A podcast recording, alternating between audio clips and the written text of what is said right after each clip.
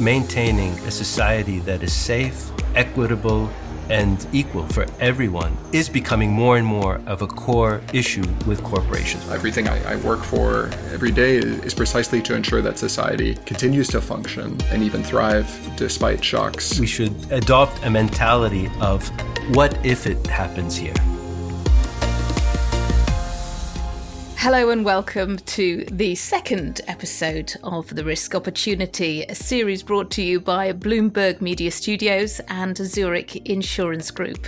I'm Danni Hewson, a financial analyst and broadcaster with more than 20 years' experience covering business and finance. Countries around the world are committed to the Paris Agreement, which aims to limit global warming to 2 degrees Celsius or less. But our survival doesn't just depend on reducing emissions. What's essential is learning how to adapt and become more resilient to climate change. In this episode of The Risk Opportunity, we'll hear from experts like Dr. David Lallemant, who's worked with the likes of Stanford University and the World Bank to develop models to better understand and reduce disaster risk. And Amar Rahman, Zurich Insurance's Global Head of Climate Resilience for Zurich Resilience Solutions.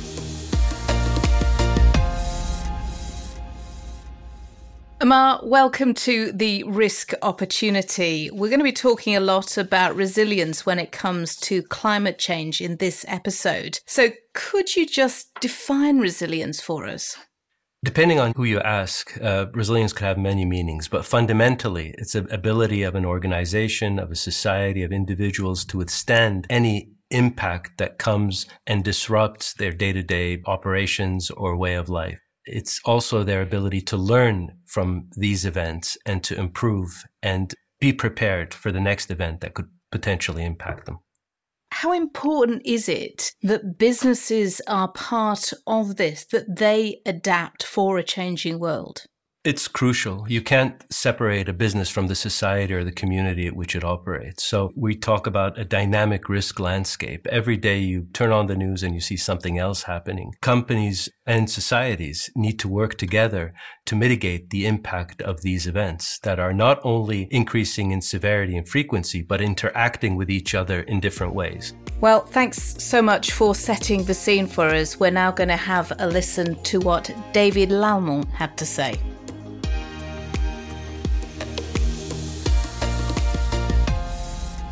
So, David, you're in Singapore, you're just back from Indonesia. I imagine that you do an awful lot of travel. What has been the most impressive place that you have been to, and where do you think that you have made the most difference in terms of mitigating risk?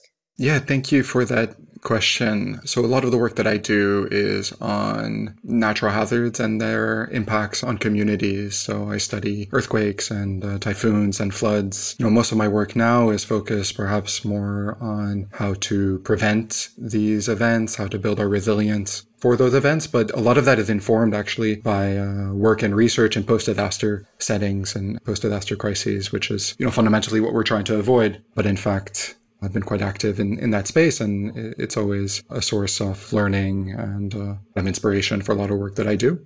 Yeah, I guess you have to go there in order to to see what happens, in order to learn from it. But you must have seen some terrible things in your time. Yeah, so unfortunately, uh, witnessing the, the impacts of these uh, catastrophe events on communities is, you know, it's very troubling. Uh, I spent two years working in Haiti after the earthquake. Clearly, that, that event was absolutely horrifying, and the number of people and communities and the entire city, the entire country was deeply affected. Part of the experience of being and working in these places, obviously, is witnessing the horrible consequences that these events have on communities. One of the more uplifting things, though, that, that we see as well is that the communities impacted by by these uh, events demonstrate, you know, overwhelmingly pro-social behavior. So I think while there's always a lot of talk about violence and looting and things like that following these catastrophes, you know, all the research, all evidence, and certainly all my experience demonstrates that that doesn't happen. And when it does, it's extremely rare. Communities come together in amazing ways to support each other. The work that you do is to mitigate risk, to prevent these kind of things from happening how do you go about that? So managing risk starts really from understanding the risk. One of the things that we really kind of stress in our work is that um, risk is the combination of three things: the hazard, the exposure, and the vulnerability. And you need all three to create risk. So hazard really describes the physical, natural, environmental process. So that could be the earthquake, that could be the flood, that could be the typhoon, the drought. Then you also need exposure, and that describes really the, the built environment or the people or the infrastructure that is potentially impacted by these hazardous events. And then vulnerability. And, and vulnerability describes really the propensity of that exposure to suffer impact or loss or damage or, or some kind of consequence from these hazards.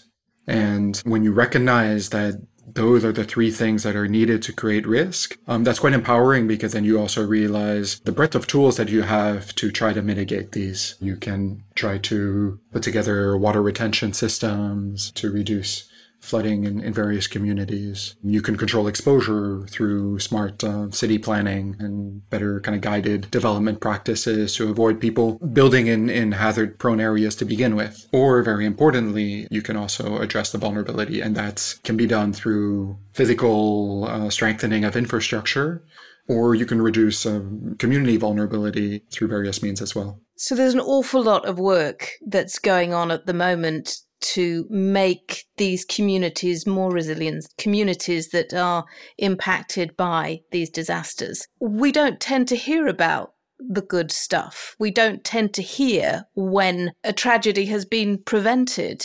Do we need to hear more of that? Yes, absolutely. It's really interesting working in this space of, of disaster risk management because the, the overwhelming focus is always on the catastrophe and the destruction the number of buildings destroyed, and, and so forth. But the whole goal of disaster risk management, uh, everything I, I, work for every day, is, is, precisely to ensure that society continues to function um, and even thrive despite shocks. So, in short, it's, it's to ensure that nothing happens. And this creates a, a, a dilemma because, you know, by definition, you don't see nothing happening no one notices or hears about the the typhoon that impacted no one or the you know the earthquake that that shook houses but none of them were damaged or collapsed. Is that why you created the averted disaster awards why you're part of that yeah, absolutely. So uh, we created the, the Averted Disaster Award to address this exact issue, to highlight, celebrate successes in risk reduction so that these lessons could be shared more broadly and, and replicated elsewhere. I would imagine you use a whole load of data in order to deal with this, to, to generate some of the ideas, to mitigate risk. Just talk us through how you use the data yeah, so you know it's very exciting. Uh, just the sheer kind of amount of data uh, that is increasingly available to conduct very complex analyses on uh, climate and disaster risk. Remote sensing produces so much data at higher resolution than ever before. It's still computationally very challenging to transform that into proper information, but you know, we've been working on uh, global scale models of climate risk and we're running millions of simulations of potentially damaging events. Part of what we might generate are, are wind maps and, and flood maps, but that's still one step removed from what's truly useful, which is, you know, what are the impacts of these events on on communities? What are the cost implications? Are there any technologies in the field that you're particularly excited about beyond that sort of data modeling? Perhaps what's been the most exciting when it comes to technologies, at least in my field, is more the the coverage that we have now. You know, there are some places where we've had good data for a long time. Places in, in, in Europe and North America, Australia. What's exciting though is that there's a lot more data now coming from the rest of the world where we critically need this information because I think the, the stakes when it comes to climate and disaster risk are, are huge in Asia, in Africa, Latin America, in a lot of the world that has historically not had very good coverage when it comes to data. Why is that? Why are we getting more data? So remote sensing has been really helpful. You know, we can now use remote sensing to get much more accurate digital elevation models, for instance. We can deploy these technologies at a much greater scale and covering every region of the world. So that's been a big, big one. But perhaps the other one is, you know, there are these institutions such as the, the World Bank where, where I've worked in for, for a while that have been very active in working with governments to collect more data, to collect better data. They've been very active in kind of open data programs as well. So the data is, is also accessible to researchers and, and users, both locally and globally, to turn that into useful information. Um, and I think that's had a really big impact. When you look at risk management, when you think about resilience and the lessons that we are learning, are you hopeful about the next 10 years? Yes, I am very much an optimist when it comes to the, the ability of communities to to build resilience uh, in the future. I think in large part because I'm excited about what these resilient communities will be. I think these will be fundamentally nice places to live in. I think a, a lot of the discussions around resilience is also about equity because we have witnessed time and time again the impacts of disasters are, are deeply unequal. You know, building resilience also means tackling inequity but those are good things to do regardless of climate and, and disaster extremes. So I think the fact that we are taking very seriously these goals of building resilience is very exciting because I think what will come out of it are places that will be better for everyone. David, thank you so much for talking to us. Thank you. Some incredible insights from David there, Amar. I think I was really struck by his passion and the fact that he has experienced the worst possible time for communities and he's then gone in and used those insights that he's got from those times to really make a difference to try and prevent those kind of crises from happening. I, I, couldn't agree more. I mean, there's a very important thread through what David said, and that's education. Our preparedness to implement any measures, whether on the adaptation side or mitigation, which means protecting ourselves from the environment and protecting the environment from our activities. Our readiness to implement these measures depend a lot on our level of awareness, what we call our risk appetite, our risk tolerance. So education plays a, a very important role in sensitizing communities, sensitizing corporations about the potential consequences and encouraging them to act. Do you think it's harder when many of us in the Western world only see these disasters on the television, on news bulletins? Do you think it's harder to get people engaged, to get people prepared to engage? Yes, there is an element of it can't happen here. But what we're noticing droughts, heat waves, cold snaps, uh, events that we normally historically haven't seen in our lifetimes are taking place. They are happening. So preparedness is key. We should adopt a mentality of what if it happens here? It's never happened before, but what if it happens here? What do I need to do to prepare? And on that note, I think it's clear that insurers do have a role in helping both companies and societies adapt. What do you think that role is? Risk management is part of our DNA right? So a key component in preparedness is assessing, quantifying and treating risks. And that is our core activity. The role that we're playing in solving this problem is bringing our data, bringing our expertise, bringing our tools to, as I mentioned, assess, quantify and solve the problem, but also as a hub, as a knowledge hub, bringing together academia, bringing together our customers, bringing together government officials, regulators, and having a discussion. And we start with the basics. What is your definition of risk? What is it that you don't want to happen? And how do we solve that problem? Corporations are not isolated from the communities that they operate in. So maintaining a society that is safe, equitable, and equal for everyone is becoming more and more of a core issue with corporations. So in terms of robust climate resilience, then what should we be looking for?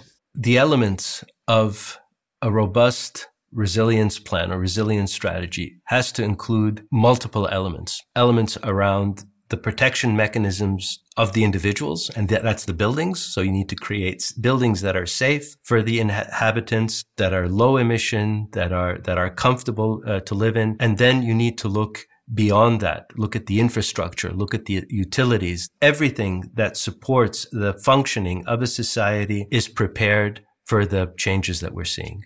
Take heat as an example. Increasing temperatures. And we're seeing that more and more in different parts of the world in areas that typically don't sustain heat waves, for example, uh, above the Arctic Circle. But what is the impact of heat? It could be on people and it could be on the equipment uh, that are essential to keeping society, but also corporations running. So the impact of on people is obvious that it affects their health. They need to reduce the working hours, hydrate more, but the impact on the infrastructure is more complicated. David was talking about the fact that we don't publicize when things haven't happened because strategies have been put in place to prevent them. And unless we're celebrating those achievements, again, that's an opportunity lost. Exactly. I agree with him totally. You need to show how effective these investments were in protecting societies. That is crucial. I think something that would also be very helpful is to communicate in a less scientific way, make it more tangible. So we've just talking about the, the need to simplify the message, and I want to ask you about data, which can be incredibly complicated, but clearly plays a huge part in managing risk informed decisions. Absolutely. So the best way to use data is to use it in a way that reinforces the message that you're trying to communicate, which is what is the risk? Even though technology is getting, is advancing at an incredible pace and we have this volume of data, we also need to bear in mind that there's a certain level of uncertainty behind the data. Data is not predictive. You should use it in a way that communicates the scenarios that could happen. What if? Right. So I come back to uh, simplifying the message we develop stories using data around what could happen under the different climate change scenarios. The key point here is that the data that we use needs to reflect every aspect of the risk. So not only how the hazard is going to change with time, but also the exposure. And by that, I mean the values at risk, the people at risk, and so on. And also the quality of the protection mechanisms in place. How is the building or flood protection mechanism or whatever, how's that going to perform with aging? We've been talking about data, but clearly technology also has a massive part to play. And David was talking about the power of remote sensing, some, something that he's incredibly excited about. Just thinking about technological advances, what are you excited about?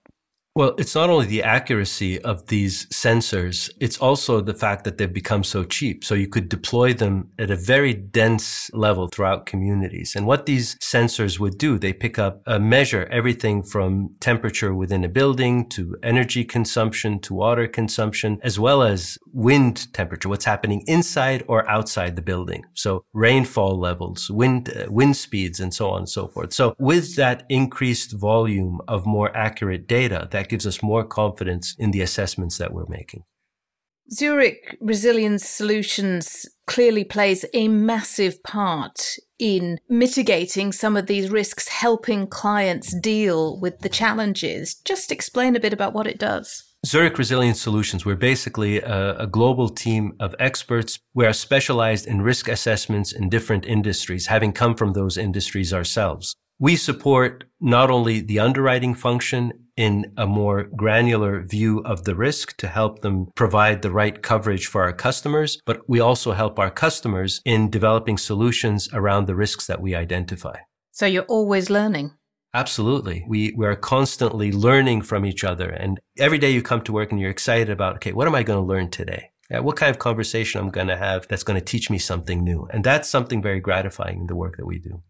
What I've really enjoyed about talking to both you and David is your optimism. This is an incredibly daunting subject for a lot of people. There's a lot of concern, very rightly. What do you think it's going to take for us to reach the Paris Agreement target? Now, one thing the individuals that we talk to is make them aware of their power as voters, as consumers, as employees demanding action. And no action is too small. Everyone working together will create momentum to solve the problem. And that, that gives me optimism. I think that that momentum that we're seeing will help achieve the Paris Agreement uh, because it's up to us to make this happen. We shouldn't be relying on our governments. If we see society not changing at a fast enough pace, we have the power to change it. And we see that in talking to people that everyone wants to do their bit. There is no plan B. No planet B either. Amar, it's been absolutely brilliant to talk to you. Thank you so much for your time. Thank you, Danni. It's a pleasure talking to you too. I think what I've been really struck by the most in my conversations with both David and Amar is the huge amount of optimism that both men have about our ability to deal with climate change and become more resilient to manage risk. It's just been incredible hearing their experiences and yeah, absolutely the, the optimism because I think it's so easy to get lost in all of this and to feel that it is hopeless.